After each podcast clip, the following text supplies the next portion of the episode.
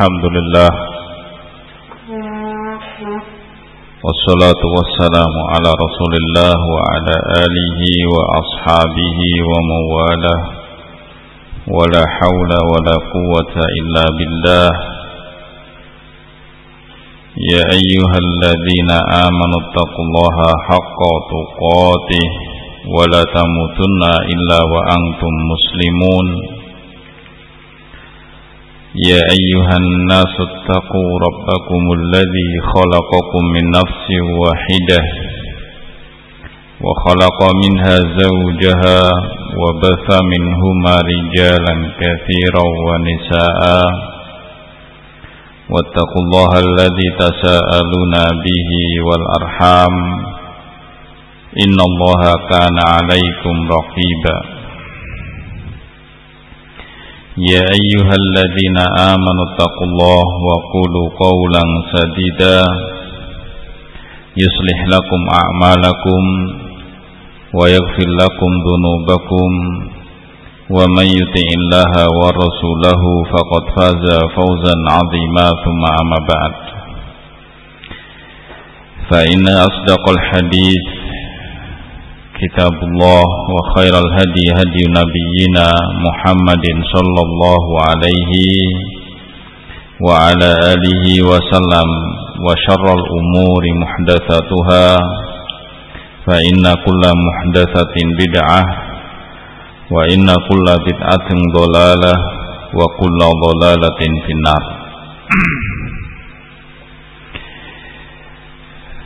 Alhamdulillah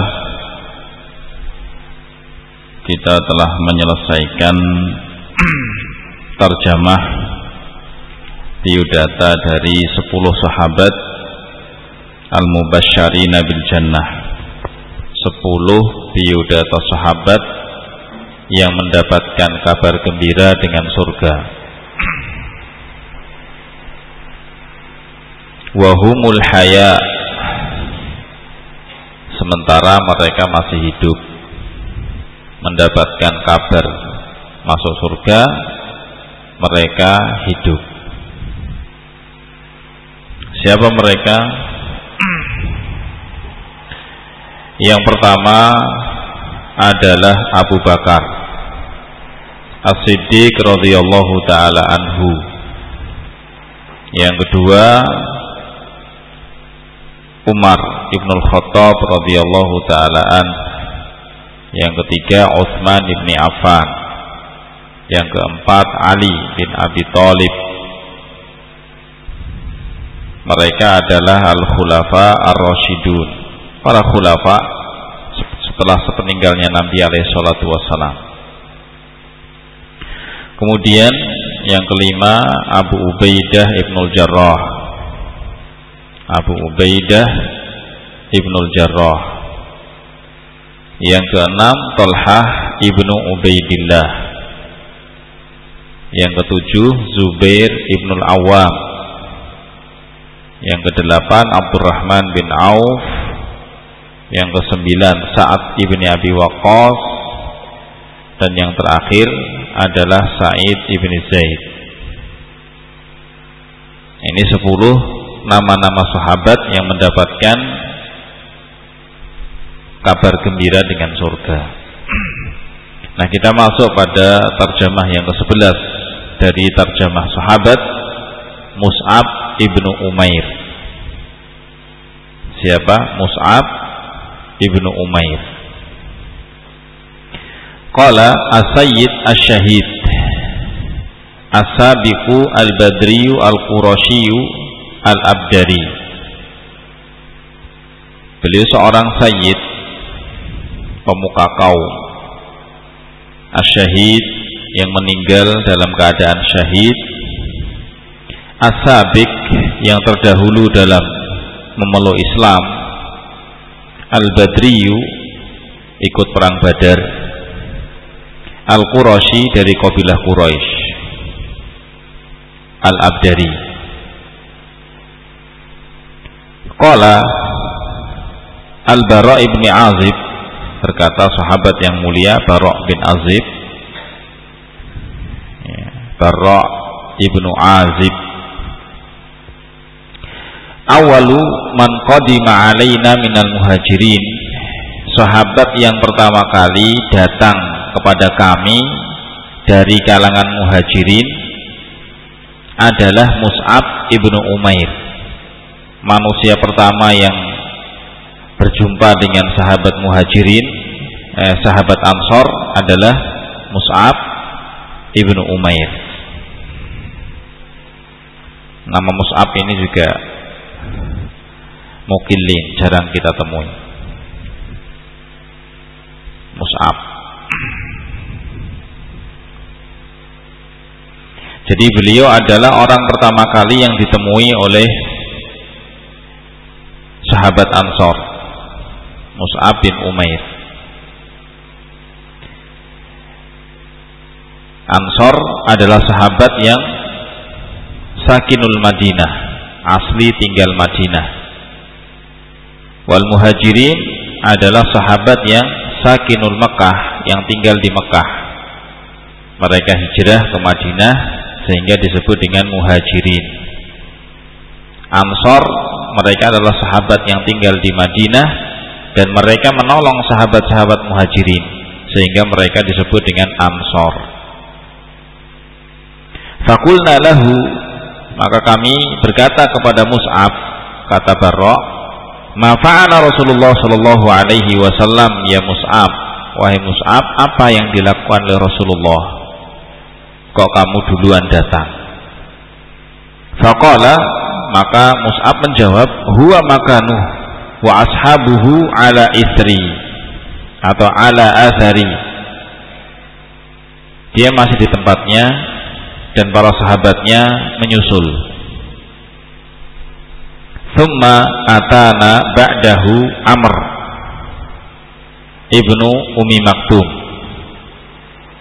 Aku Bani Fihrin Al-A'ma Kemudian orang kedua yang datang dari kalangan muhajirin setelah Mus'ab adalah Amr bin Umi Maktum saudara laki-laki dari Bani Fihrin Al-A'ma ini Mus'ab bin Umair orang yang pertama kali ditemui oleh Barok bin Azib di Madinah. Qala an Khabbab. Qala dari Khabbab bin Arab, sahabat. Beliau berkata, "Hajarna ma'a Rasulullah sallallahu alaihi wasallam." Kami hijrah bersama Rasul, kata Khabbab. Wa nahnu nabtaghi wajhallah sementara kami hanya mengharap dengan itu wajah Allah. Nah ini di antara apa keikhlasan para sahabat dalam beragama. Jadi betul-betul di masa Rasul keikhlasan dalam beragama ini teruji. Tidak sembarangan orang mampu melewati masa-masa itu. Nah, ya, orang yang berpura-pura akan kandas. Pernah kita mendengar satu nukilan yang disebutkan atau dinisbatkan kepada Syekh Rabi oleh seorang guru bahasa Arab kita dulu di Damaj Abdul Hakim Ar-Raimi. Beliau menikilkan ucapan ini dari Syekh Rabi menyatakan da'watus salafiyah kal dakwah salafiyah ini seperti kuda pacuan. Ya, kuda yang terlatih yang biasa dipakai buat pacuan perlombaan. Layar kabuhu illa farisan tidaklah naik di punggung kuda ini kecuali seorang joki. Ya. Joki yang handal biasa naik kuda penunggang kuda yang hebat. Farisan kalau di zaman Rasul pasukan berkuda. Jadi pandai lihai dalam menunggang kuda. Kalau di zaman kita mungkin koboi gitu kan, sambil nunggang kuda sambil muter-muter tali. Handal dalam naik kuda. Wasalafiyah laisat kalhimar atau nah kemudian melanjutkan dakwah salafi ini bukan seperti himar, bukan seperti keledai. Yarkabuhu kullu insan yang ditunggangi, dinaiki oleh setiap manusia. Nah, jadi kalau khimar itu orang yang pandai naik kuda. Sangat bisa. Karena memang khimar itu nurut ya, lulut. Dinaiki siapa pun bisa. Dan dakwah salafiyah tidak seperti itu. Tidak seperti keledai. Semua orang bisa naik. Semua orang bisa menungganginya. Sesuai dengan kepentingan masing-masing. Tetapi kalau farrosh kuda pacuan dia akan mampu merasakan apakah yang naik di punggungnya itu orang yang ahli apa bukan. Sehingga kalau model-model kayak kita yang tidak pernah naik kuda naik ke punggungnya akan dilemparkan kita. Ya. Ini dakwah. Dan di masa sulit para sahabat alaihi salatu wasalam mampu melewati. Ya jadi benar-benar dakwah as-salafiyah ini menyaring.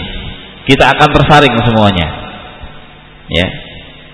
Dakwah akan terus berjalan dan kita semuanya akan tersaring. Siapa yang lolos dan siapa yang tidak. Nah.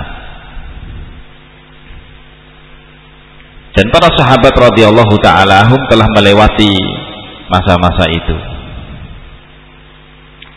kami hijrah bersama Rasul betul-betul mencari apa wajah Allah dia tinggalkan sawah ladang di, di, di Mekah dia tinggalkan keluarganya di Mekah, harta bendanya di Mekah, betul-betul hanya membawa diri dan iman. Ya sangat sulit tentunya. Kalaupun di zaman kita ini bisa, biasanya terpaksa.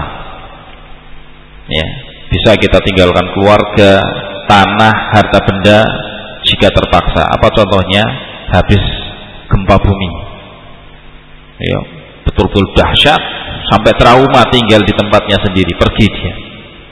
Terpaksa meninggalkan tanah keluarga itu karena apa? Bencana. Kalau mereka rela sadar. Bukan karena dipaksa karena iman. Sehingga semuanya akan tersaring ya akan tersaring. Yang pura-pura nanti akan tertinggal. Ya dan yang bersungguh-sungguh akan terus lanjut. Fawaqa'a ajruna Allah. Maka pahala kami ada di sisi Allah Subhanahu wa taala. Faminna man madha lisabilihi lam yakul min ajrihi syai'a dan sebagian dari kita man madha orang yang berlalu lisabilihi terhadap jalannya dia tidak makan sama sekali dari pahalanya sedikit pun. Minhum dari mereka adalah Mus'ab bin Umair.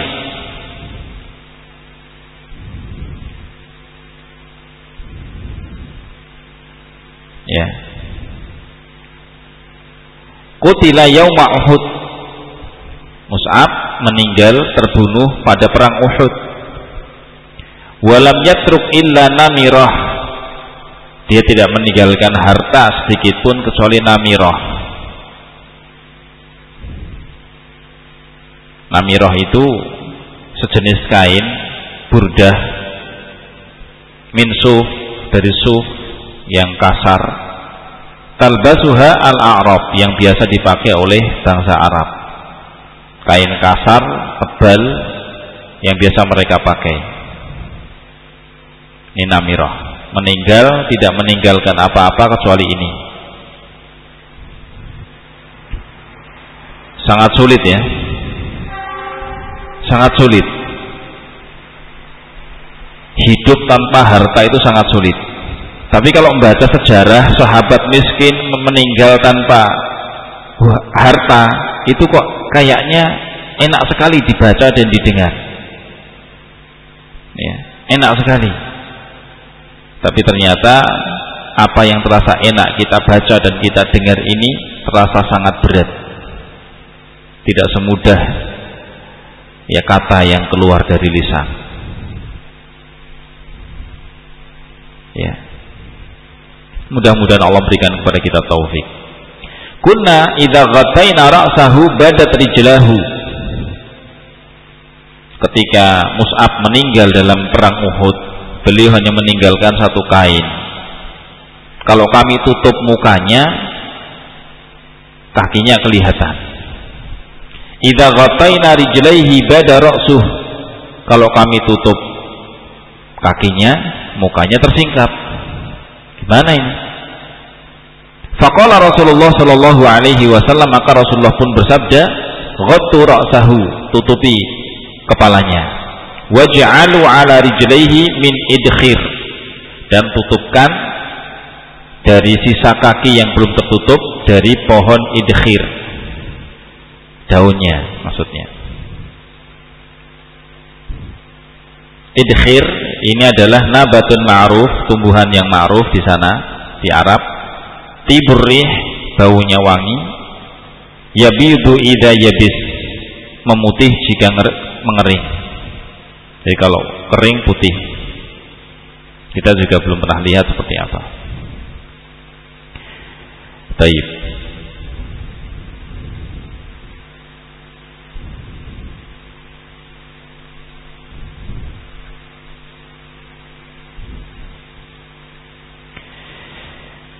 Qala an Sa'ad ibni Ibrahim Sami'a abahu yakul dari Sa'ad bin Ibrahim dia mendengar bapaknya Ibrahim berkata Utiya Abdurrahman ibni Auf bi ta'am satu hari Abdurrahman bin Auf dikasih makanan.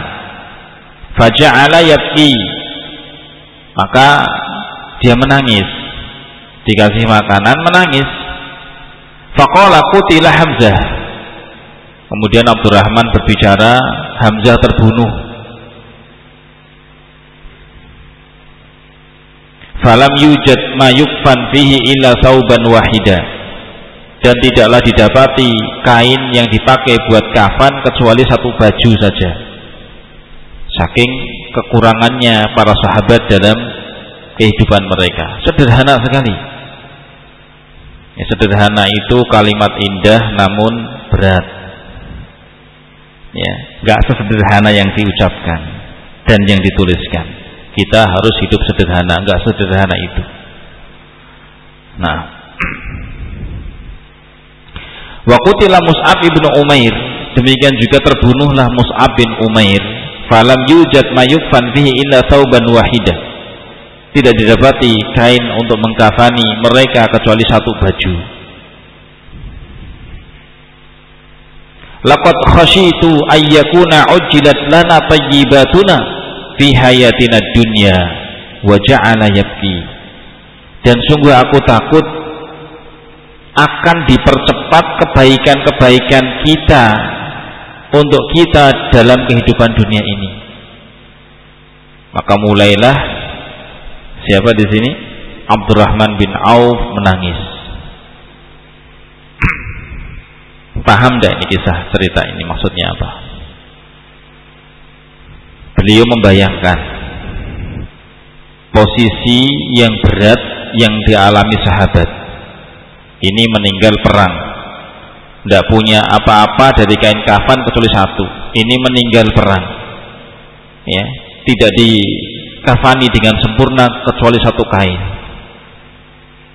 Dan dia tidak diberikan apa-apa di dunia tapi meninggal dalam keadaan syahid adapun sekarang aku diberikan makanan seperti ini aku teringat mereka Aku khawatir makanan ini adalah sebagian nikmatku yang harusnya aku ambil di surga disegerakan untukku di dunia.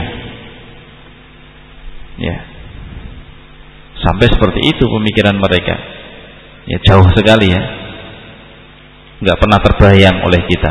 Kita ini kalau diberikan kenikmatan justru malah senang. Walhamdulillah Allah berikan aku nikmat yang besar.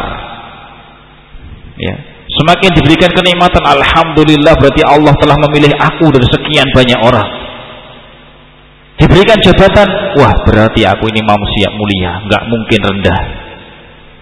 Sahabat ketika diberikan rezeki takut ini bagian dia di surga yang disegerakan di dunia. Kenapa? Terkurangi jatahnya. Ini kalau para sahabat. Maka sederhana itu butuh latihan, bukan semboyan saja. Sederhana juga butuh ilmu, bukan sekedar slogan. Nah, sesungguhnya jiwa mukmin telah dibeli dengan surga.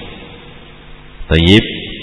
Dan orang kafir ajalalahum di dunia. Orang kafir kenikmatannya disegerakan di dunia. Beda dengan mukmin. Akharalahu diakhirkan sampai nanti di akhirat.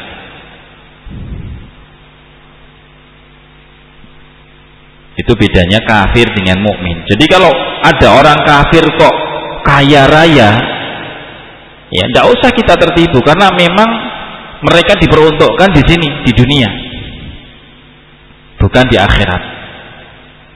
Dan bukan kekayaan itu tanda kalau Allah memuliakan diri kita. Ya bukan. Sama sekali bukan. Itu sekedar nikmat saja. Yang mungkin ya Allah inginkan kebaikan di situ jika kita pandai dalam mengatur bisa jadi pula Allah inginkan kejelekan di dalamnya kalau kita tidak pandai mengatur nikmatun malin soleh firajulin soleh. Sebaik-baik harta itu kalau dipegang oleh laki-laki yang soleh. Kalau infak tidak menghitung. Dan tidak menghitung-hitung aku telah, aku telah, aku telah. Yang di sana sekian, yang di sini sudah sekian, sudah banyak. Nah apalagi sampai mengungkit. Batal seluruh infak sodakohnya. Karena pembatal sodakoh itu dua. Mani wal ada kamu sebut-sebut dan kamu sakiti orang yang kamu kasih. Kamu dulu, kamu dulu begini sudah tak kasih. Nggak tahu terima kasih kamu dulu begitu. Nah tapi para sahabat tidak demikian. Justru mereka bangga kalau meninggal dalam keadaan fakir Kenapa kalau dikasih di dunia dengan banyak justru mereka nangis. Jangan-jangan jatahku disuruh di akhirat nanti disegerakan. Tidak mau mereka. Wajah yabki. Abdurrahman menangis. Aku takut jika kebaikan-kebaikanku didahulukan di dunia ini. Ya, masya Allah. Tapi jangan disamakan ya. Zaman dulu para sahabat dengan zaman kita beda. Zaman dulu masa keemasan Islam yang hidup itu orang-orang yang mukmin betul-betul iman. Orang mukmin betul-betul iman. Sehingga yang mereka nilai itu bukan dunia tapi dengan takwa. Orang yang bertakwa yang di agungkan. Orang yang dekat dengan Allah yang dimuliakan tanpa memandang dunia mereka. Karena dunia di masa mereka tidak berarti. Tidak suka mereka jadi orang yang kaya raya. Tapi kita sekarang hidup pada zaman yang beda. Jauh beda hampir-hampir mayoritas yang tinggal di zaman kita ini adalah abna dunia, anak-anak dunia. Kita ini hamba-hamba dunia, putra-putra dunia. Yang serba dunia yang menjadi barometer ukuran kita. Dia kaya, kita hormati. Dia banyak duit, kita dekati. Ya. Yang soleh di zaman kita tidak begitu, apa? Dihormati. Dan ini antum mau ngaku atau mau tidak, patokannya bukan kita yang sedikit, tapi rata-rata manusia. Nah, cenderung orang yang berharta, orang yang berduit, orang yang kita segani, orang yang kita hormati dibanding orang yang berilmu.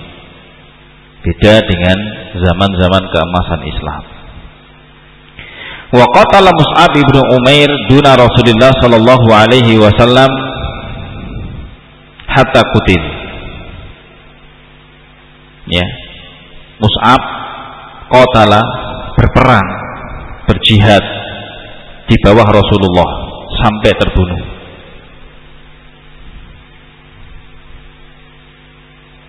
Qatalahu ibnu Qami'ah al-Laythi.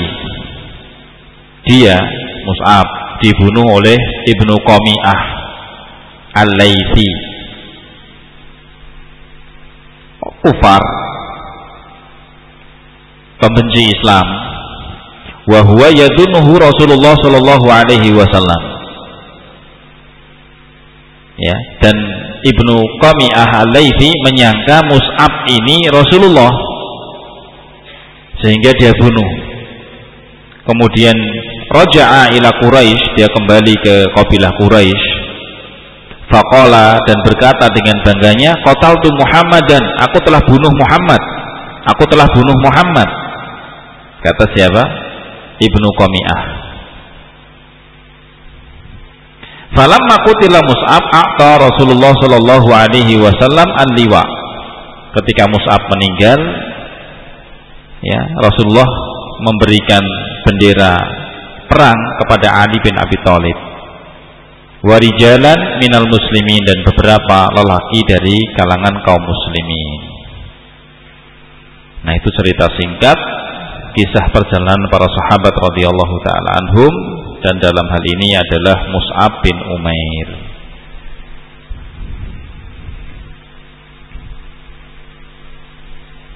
Baik.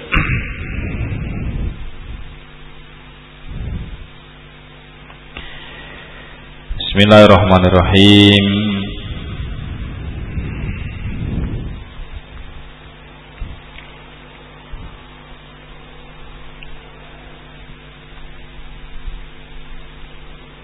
Mana hadis sudah?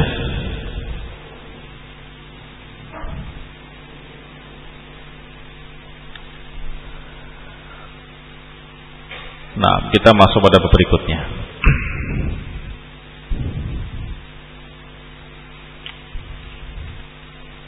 Tapi yang sebelumnya tentang seputar mengkodok sholat-sholat yang tertinggal. Bagaimana caranya? Bu Ibrahim? Cara mengkodok sholat?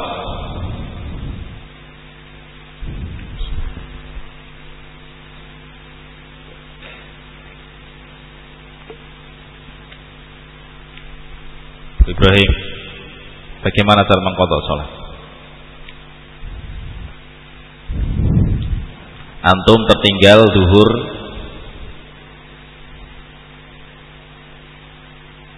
dari waktunya. Tiba waktu asar belum sholat duhur ada asar Allahu Akbar Allahu Akbar komat. Ya mana yang atau bagaimana caranya antum mengkodok yang tertinggal ini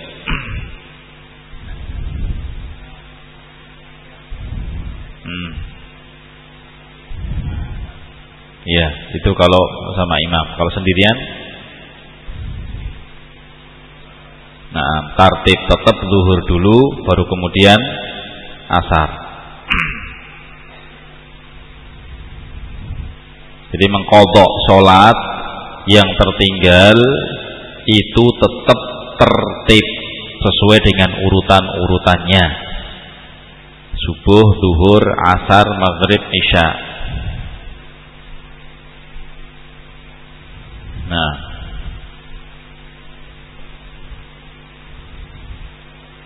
ada satu keadaan diperbolehkan nggak urut. Bagaimana keadaan itu? Belajar. Boleh tidak urut?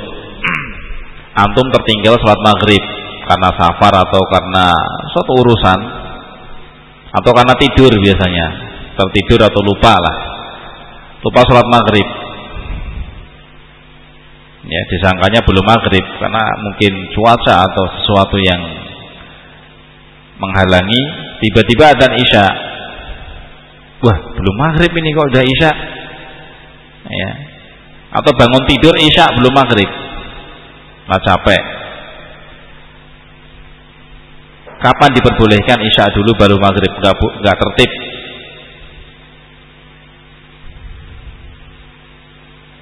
Hmm?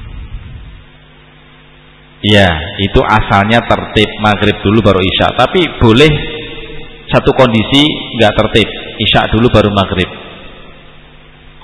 Ada nggak kondisi kayak gitu? Nggak ada. Uh, antum, ada nggak? Boleh nggak kayak gitu? Isya dulu baru maghrib, nggak tertib. Tulasnya jawab nggak ada. Salsa, nggak boleh. Nggak hadir apa nggak boleh? Hah? Babso? Boleh. Apa keadaannya? Ini yang tertinggal maghrib kok.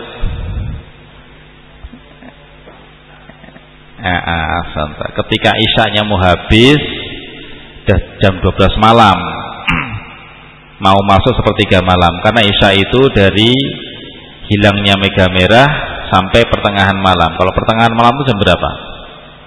Jam 12? Hah? Pertengahan malam kalau di kita jam berapa? Jam 12 ya. Ya. Sudah mau habis, sebentar lagi mau masuk sepertiga malam. Kalau jam 3 mau mendekati fajar itu sepertiga malam terakhir. Berarti dimulai dari kapan sepertiga malam itu? Hah?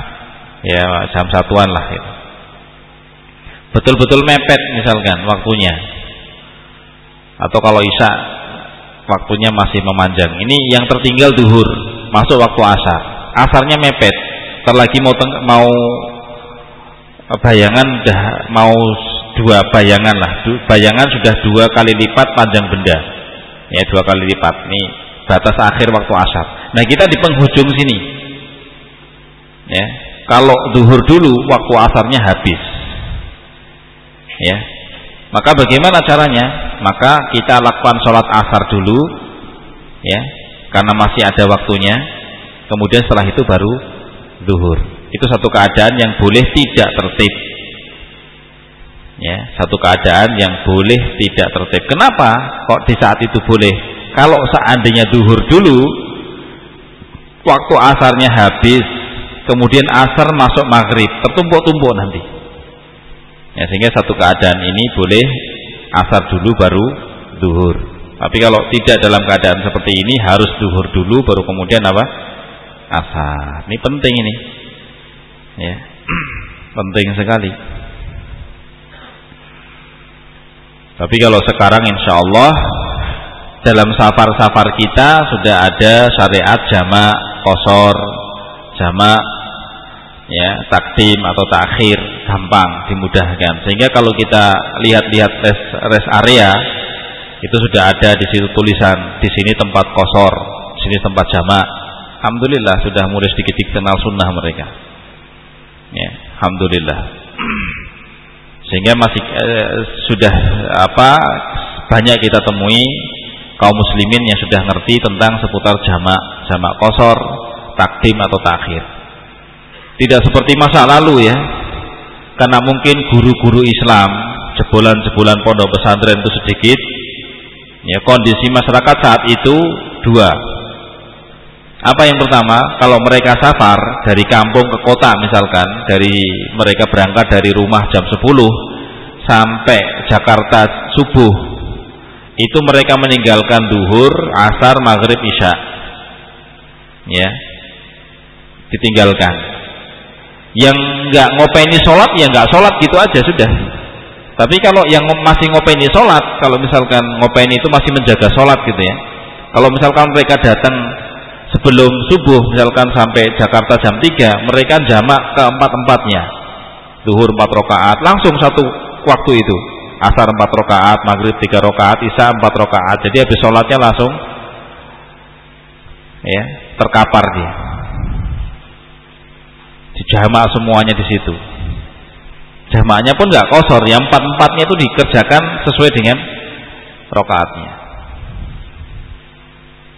baik. Dan ini beberapa kesalahan yang sudah mulai dipahami oleh kaum muslimin. Karena kalau zaman dulu itu masih takut sopir. Kalau zaman sekarang sopir takut penumpang nah kalau zaman dulu penumpang nyari bis kalau sekarang bis dari penumpang. Jadi apa kata penumpang ya minjir sopirnya biasanya kayak gitu. Nah itu tentang seputar apa? Kodok fawaid. Mengkodok sholat-sholat yang tertinggal.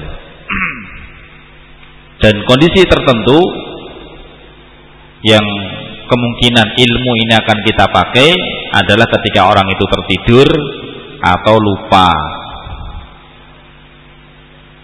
Baik tertidur atau lupa.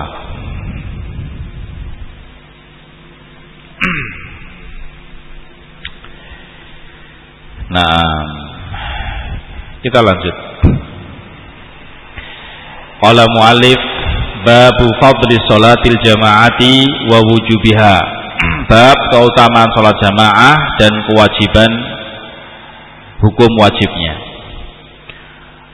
Qala min sumuwi hadhihi syariah termasuk kemuliaan syariat ini annaha tusra'u fi kathirin min ibadatiha al-ijtima'atu allati hiya ibaratun an mu'tamiratin islamiyah termasuk dari kemuliaan syariat ini.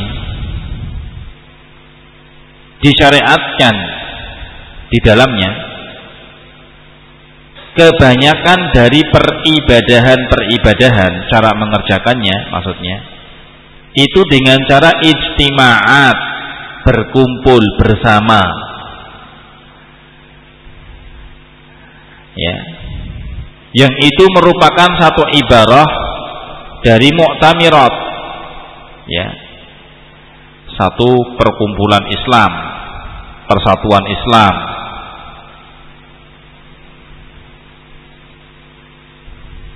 Ini kebanyakan ibadah-ibadah dalam Islam. Dilakukan berjamaah. Apa contohnya? Sholat, puasa, umroh, haji, zakat, zakat fitr ya, dikeluarkan bersama-sama. Yajtami'u fiha muslimun berkumpul di situ kaum muslimin. Liyatawasalu untuk mereka saling menyambung tali silaturahim. Wa yata'arafu saling mengenal. Wa yatasyawaru saling bermusyawarah. Fi umurihim dalam urusan-urusan mereka wa yata'awanu ala hilli masyakiliha saling tolong menolong dalam mengupas permasalahan-permasalahan. Tudawilu ra'yi fiha, saling tudawil, ya saling memberi, menerima ya, pendapat ide di dalamnya. Jadi agama Islam di antara hikmah syariatnya adalah bermusyawarah. Wa hadhihi al-ijtima'at fiha minal manafi' al-'azimah. Ijtima'at berkumpul seperti ini di dalamnya ada manfaat yang besar. Wal fawaidul jasimah dan faedah yang ya banyak ma yafutul hasr. Yang tidak akan habis dihitung. Min ta'limil jahil. Dari pengajaran orang bodoh. Wa musa'adatil ajiz. Membantu yang lemah. Wa talyinil qulub. Melunakkan hati. Wa idhari izzil islam. Menampakkan kemuliaan Islam. Wal qiyamu bi dan menegakkan syiar-syiarnya wa awalu hadhil mu'tamirat dan awal dari persatuan ini adalah sholatul jamaah fil masjid, sholat jamaah di masjid. Ya, sholat wajib itu di masjid bukan di rumah. Kalau di rumah itu sholat sunnah dan yang mengerjakannya adalah ya yang wajib kalau nggak wanita orang lemah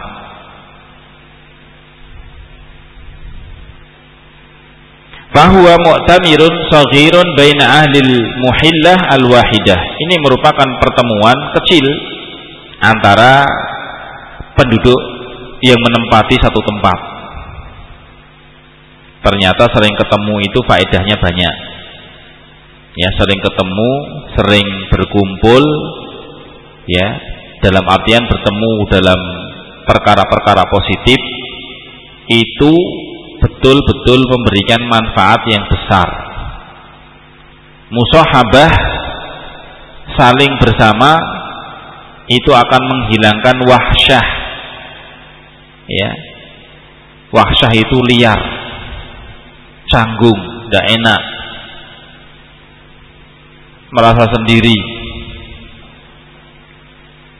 ya dan bisa mengikuti karakter teman baiknya maka kalau cari teman duduk itu teman duduk yang baik. Manjalasa jannas. Wa manjannas jalas. Dalam satu pepatah dikatakan orang itu kalau sudah sering duduk lama-lama sejenis. Ya manjannas kalau sudah sejenis pasti duduk bareng. Kenapa? Kalau sudah beda jenis nggak mungkin kerasan. Tapi kalau tadinya beda, sering duduk lama-lama sama. Tinggal yang kuat mana ini? Ini orang jelek, ini orang bagus. Sering duduk bareng. Itu tarik-tarikan. Ima yang jelek jadi baik. Kalau yang baiknya ini kuat. Atau sebaliknya yang baik jadi jelek.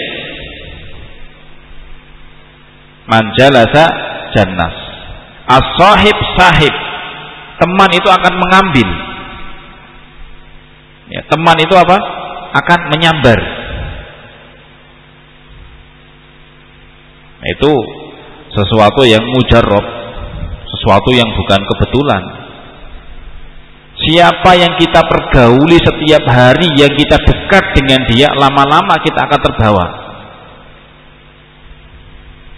menjauh, menjauh, menjauh, menjauh. Orang kalau sudah dalam hatinya sudah nggak nyaman, itu akan berpengaruh pada jasadnya. Jasadnya pun menjauh. Ya, orang kalau sudah nyaman dengan maksiat, pasti akan menjauh dari kebaikan, dari ketaatan dan orang-orangnya. Lama-lama nggak seneng ngobrol sama kita, ah dikit-dikit maksiat, dikit-dikit sunnah, dikit-dikit baik, nggak suka hatinya lama-lama. Kenapa terlalu banyak bergaul dengan haula mereka? Ya. Lama-lama ah, gaul sama ikhwah tuh sok suci. Dikit-dikit dosa, dikit-dikit maksiat. Kenapa tadi? Hatinya sudah sering bercampur dengan mereka. Mereka kan bebas. Ya. Atau sebaliknya, Ketika mereka pelaku maksiat bergaul dengan orang-orang baik, lama-lama bosan dengan ucapan mereka. Dikit-dikit kotor, dikit-dikit ah nggak enak sama mereka, mulai nggak kerasan. Lama-lama menjauh, menjauh, menjauh. Nah, karena jiwa kita, jiwa manusia itu kalau nggak ditarik menarik, tinggal lantung tuh kuat apa enggak, gitu aja sudah. Nah, tarikan-tarikan kejelekan lebih kuat. Kenapa dasarnya jiwa kita ini apa mengantarkan pada kejelekan? Maka hati-hati kalau sudah mulai kerasan bergaul dengan kejelekan hati-hati. Kenapa? Melihat kebaikan itu udah nggak enak rasanya. Ya, dengar hadis, ini kayaknya anak yang diomongin ini. Ya, dengar ayat, ini kayaknya anak nyindir anak Ustaz ini. Loh, siapa yang nyindir ini ayat kok?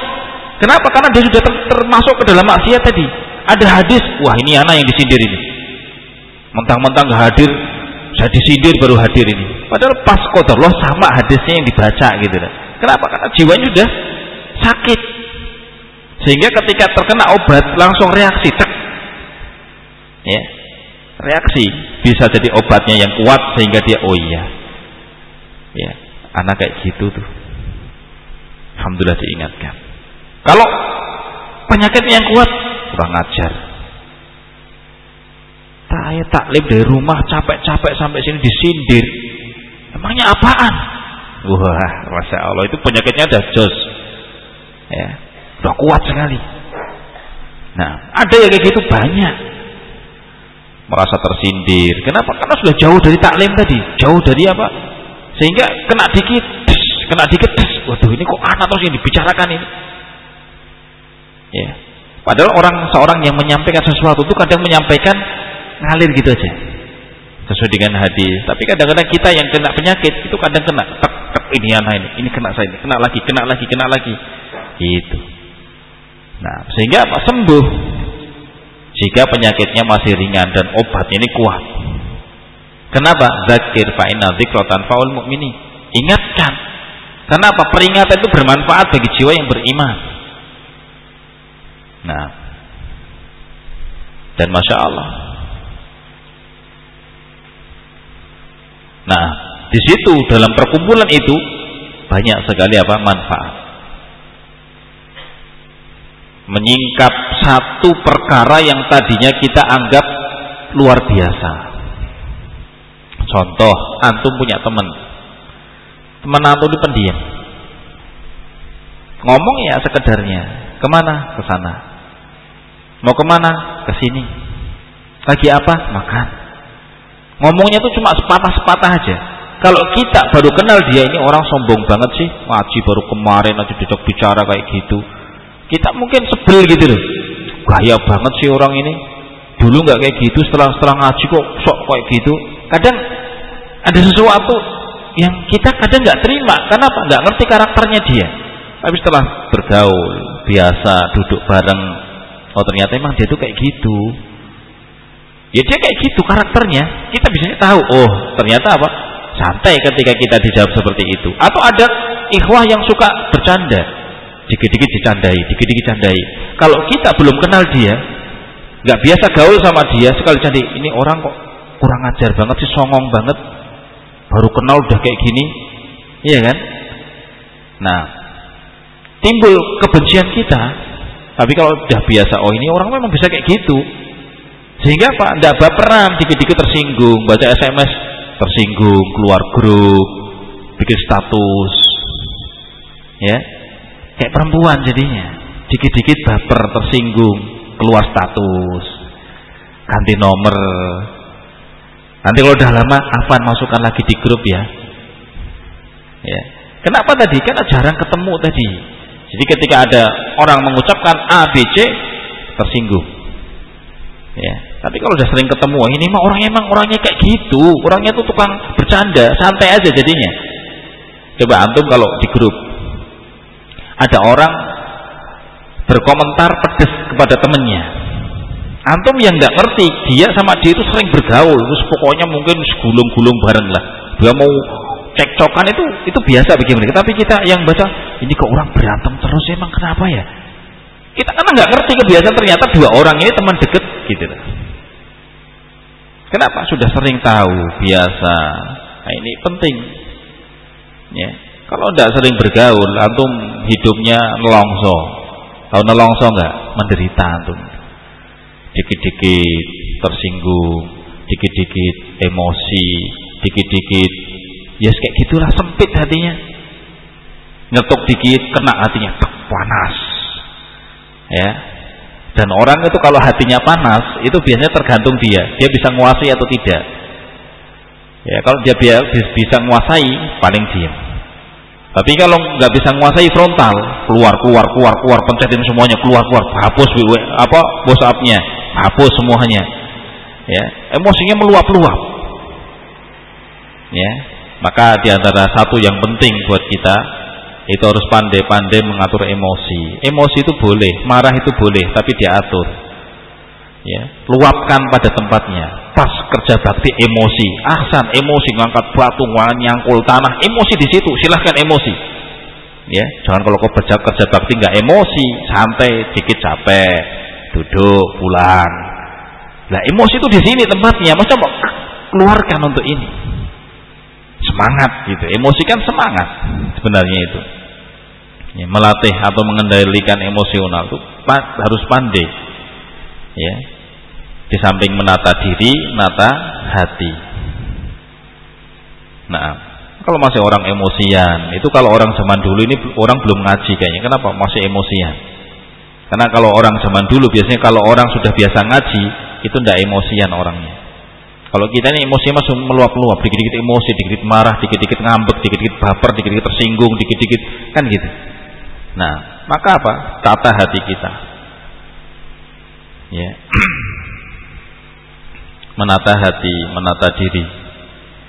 Nah, itu akan didapatkan di situ ya. Berkumpul itu akan mendapatkan itu semuanya. Karakter bulan A seperti ini, karakter A seperti ini. Apalagi kalau seorang dai. Ya. Atau misalkan dalam satu lembaga atau dalam dakwah misalkan jadi pengurus. Pengurus itu juga harus lapang dada.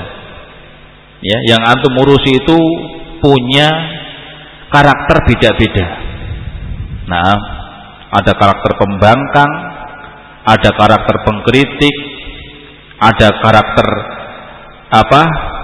suka nyalah nyalahkan, ada yang karakter memuji. Ya, kalau kita pengurus baperan, ah saya sudah kayak gini kok nggak ada yang respon ya. Ah malas jadi pengurus. Ya, sudah selesai. Gak bakalan lama. Nah, apalagi kalau dai ngambekan.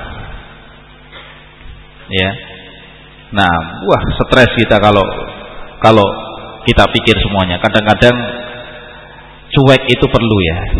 Nggak usah ngerespon itu perlu kadang-kadang. Ya penting itu semuanya.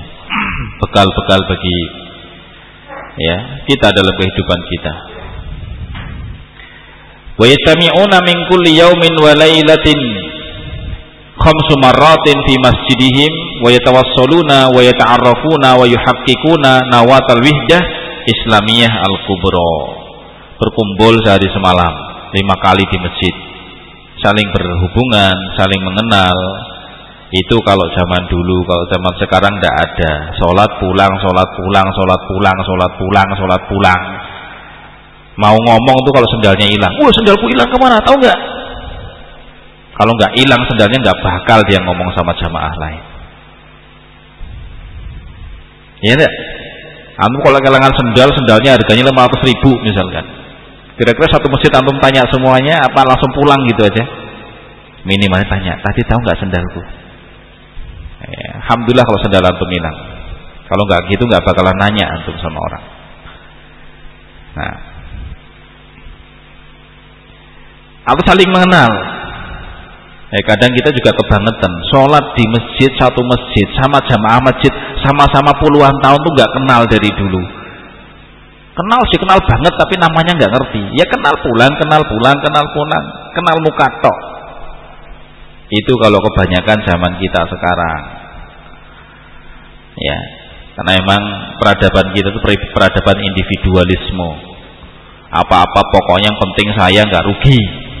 Orang lain mau rugi ya terserah Nah, wa yuhaqqiquna nawatal wihdah dan mereka betul-betul merealisasikan benih-benih persatuan Islam yang besar.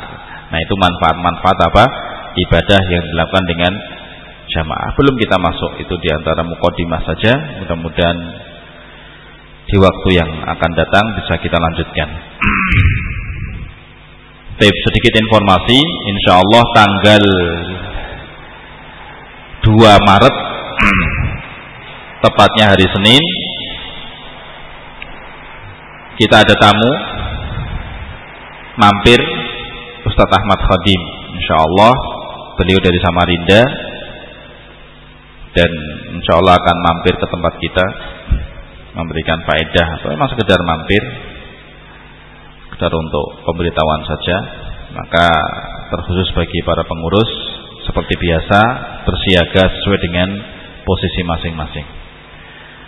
Taib naktafi lahuna subhanakallahumma bihamdik asyhadu an la ilaha illa anta astaghfiruka wa atubu ilaik.